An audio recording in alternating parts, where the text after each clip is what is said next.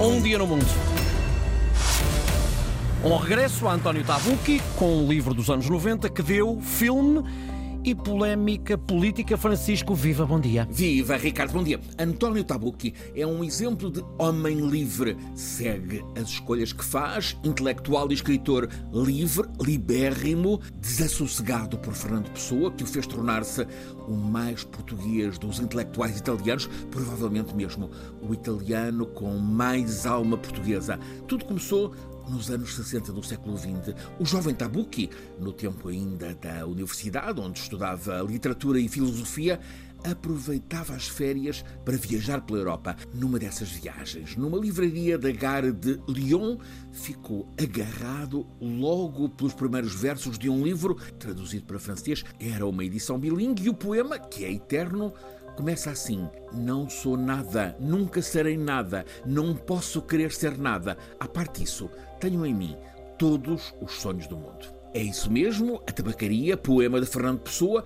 Tabucchi ficou a sonhar, tratou de depressa aprender português para poder ler todo o Pessoa, com todos os heterónimos, apaixonou-se pela Lisboa de Pessoa, fez amizade com Alexandre O'Neill, com José Cardoso Pires também se apaixonou pela portuguesa Maria José Lancastre, com quem viria a casar e com quem viveu toda a vida. Casa às costas, entre Lisboa e a Toscânia natal, professor de literatura em Siena, sempre perseguido pelo fantasma de Pessoa, a devorar tudo dele e dedicou-se a escrever uma boa trintena de romances. A Dama de Porto Pim, Os Três Últimos Dias de Fernando Pessoa, O Noturno Indiano, O Tempo que Envelhece Depressa, passando também pela cabeça perdida de Damasceno Monteiro e a Firma Pereira, que é o livro pretexto para estarmos aqui a falar de Tabucchi.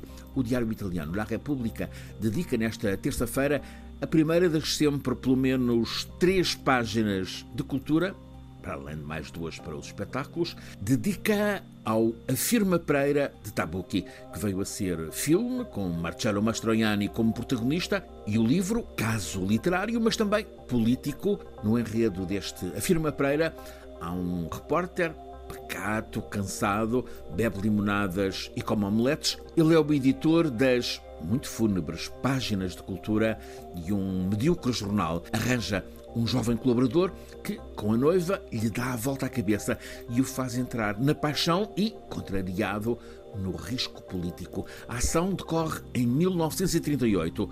Os totalitarismos avançam pela Europa. O repórter entra em atividades clandestinas contra o salazarismo. Tabucchi usa a história para denunciar regimes autoritários. Coloca a questão que Herta Müller definiu como impenetrável equilíbrio entre submissão e dignidade. Ora, este afirma Pereira é publicado na Itália quando está a começar o tempo político de Silvio Berlusconi. E, lembra-nos hoje o República, a história foi vista pelos berlusconianos como um panfleto anti-Berlusconi disfarçado de romance.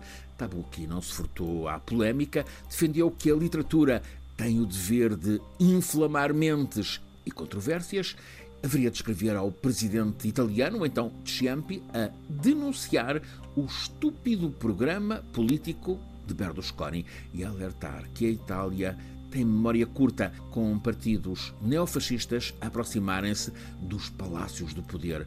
O Diário La República puxa pela atualidade da discussão que António Tabucchi abriu há 30 anos. Incita a que se volte a ler este Afirma Pereira. Tabucchi, uma de muitas vezes aqui na Rádio Pública, clamou que o livro é um insubstituível utensílio de civilização. Vale voltar a qualquer um dos romances de António Tabucchi.